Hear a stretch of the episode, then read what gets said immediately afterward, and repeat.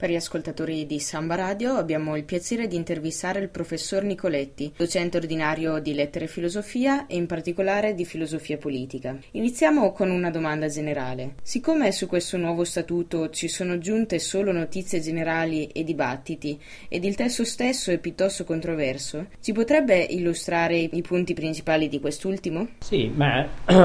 diciamo questo statuto deriva da una scelta che è stata fatta fatta dalla provincia autonoma di Trento di chiedere allo Stato italiano la competenza sull'Università degli Studi di Trento all'interno delle proprie competenze come provincia autonoma. Questo diciamo è qualcosa che ha trovato la disponibilità da parte del governo italiano e quindi in seguito a questo accordo tra il governo e la provincia autonoma di Trento la competenza sull'università è stata assunta dalla provincia. Questa competenza è stata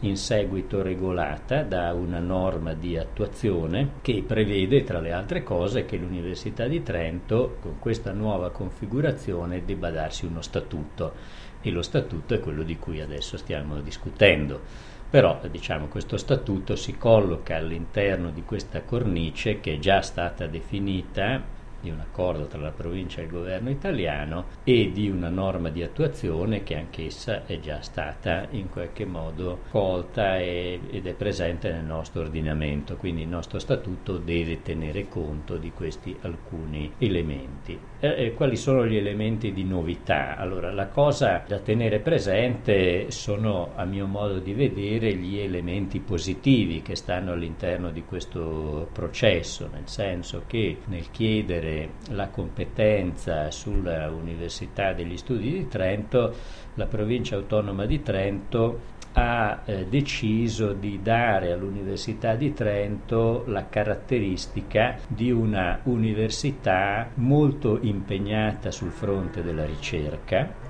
e eh, aperta dal punto di vista internazionale, inserita in una comunità scientifica diciamo ampia e sottoposta ad una serie di valutazioni non solo dal sistema nazionale come tutte le altre università italiane, ma anche appunto a una serie di valutazioni internazionali. Questo diciamo è un elemento molto importante perché altrimenti noi pensiamo siamo alla provincializzazione dell'Università di Trento, aiuto questa università, diventa un'università locale, insomma. Oltretutto questo è un modello mai testato in Italia. Sì, diciamo che la, l'Università di Trento nasce in origine come espressione della provincia e degli altri enti territoriali perché nasce come libera università degli studi, quindi originariamente era un'università, potremmo dire che era espressione di una comunità locale. Poi è stata appunto diventata un'università statale e adesso sta facendo diciamo, un percorso un po' diverso che come dice lei è un percorso abbastanza nuovo anche nell'ordinamento italiano dove noi abbiamo di solito delle università statali che sono la stragrande maggioranza oppure delle università private che però sono della Confindustria oppure dell'Università Cattolica, eccetera, eccetera, ma non abbiamo delle università che sono in qualche modo eh, legate ad una comunità territoriale. Quindi da questo punto di vista è un esperimento nuovo e interessante.